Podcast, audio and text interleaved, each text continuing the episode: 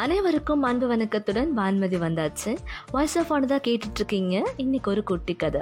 ஒரு சின்ன கிராமத்தில் சுப்பையான்னு ஒரு வணிக வியாபாரி வாழ்ந்துட்டு வர்றாரு அவருக்கு பார்வதின்னு ஒரு அழகான பொண்ணு இருக்கா. பார்க்குற பார்வையிலே எல்லாரும் வசீகரம் செய்கிற அளவுக்கு அவளுக்கு அழகான கண்கள்.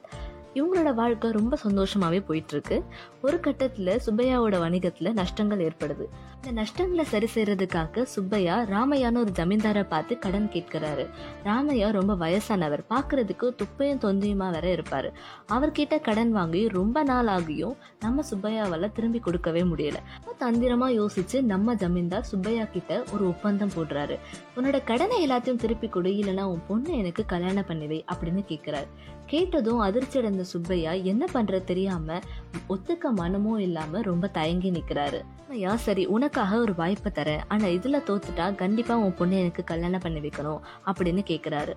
சுப்பையாவும் வேற வழி இல்லாம சரின்னு ஒத்துக்கிறாரு. பக்கத்துல இருந்த ஒரு பானை எடுத்து இதுல நான் கருப்பு கூழாங்கலையும் வெள்ளை கூழாங்கலையும் உள்ள போடுறேன். உன் பொண்ணையே கூப்பிட்டு ஒரு கூழாங்கலை எடுக்க சொல்லு. வெள்ளை கூழாங்கலை உன் பொண்ணு எடுத்தா கண்டிப்பா என்ன கல்யாணம் பண்ணிக்கணும். அதுவே கருப்பை எடுத்தா நீ கடனை கூட திருப்பி கொடுக்க வேணாம் உன் பொண்ணை கூப்பிட்டுட்டு வீட்டுக்கு போயிடலாம் அப்படின்னு சொல்றாரு. பையாவும் ஒத்துக்கிறாரு. ஆனா ஜமீன்தார் பானைக்குள்ள ரெண்டுமே வெள்ளை கூழாங்கலை எடுத்து போடுறாரு. இத பார்வதி பார்த்துடுறா. ஜமீன்தாருடைய சூழ்ச்சியை பார்த்த பார்வதிக்கு மூணு வாய்ப்பு இருக்கு. ஒன்று நான் எடுக்க மாட்டேன்னு சொல்லலாம். ரெண்டு ரெண்டு கல்லையும் வெளியில எடுத்து ஜமீன்தாரோட முகத்திலேயே கிழிச்செடுக்கலாம். இல்லைன்னா மூணாவது ஏதோ ஒரு கல்லை எடுத்து தன்னோட வாழ்க்கையை தன்னோட அப்பாவுக்காக தியாகம் செய்யலாம். பார்வதி இது மூணையும் செய்யாம தானா முன் வந்து பானைக்குள்ள கையை விட்டு ஒரு கல்லை எடுக்கிறா. தவறுதலா அந்த கல்லை கீழேயும் போட்டுடுறா. உடனே ராமையாவை பார்த்து கீழே விழுந்த கற்கல்ல எந்த கல்லை நான் எடுத்தேன்னு தெரியல. அதனால பானைக்குள்ள எந்த கல் இருக்கோ அதை வச்சு முடிவு பண்ணிக்கலாம் அப்படின்னு சொல்லிடுறான் அப்பையா பானைக்குள்ளே வெள்ளைக்கல் இருக்கிறத பார்த்து ரொம்ப சந்தோஷம் அடைகிறாரு ராமையாவை பார்த்து என் பொண்ணு கருப்பு கல்லை தான் எடுத்து தவறுதலாக கீழே போட்டுட்டா.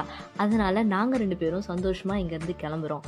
அப்படின்னு நன்றியை தெரிவிச்சுட்டு அங்கேருந்து பார்வதியும் அவங்க அப்பாவும் கிளம்பி போகிறாங்க சுப்பையோட கருத்து என்னென்னா எந்த ஒரு சூழ்நிலையிலையும் எவ்வளோ கடினமாக இருந்தாலும் இதுதான் வழி இதை தவிர வேறு எதுவுமே இல்லை அப்படின்னு ஒரு கட்டத்தில் வந்து நம்ம நின்னாலும் நல்லா யோசிச்சு பார்த்தா ஒரு வழி கண்டிப்பாக இருக்கும்.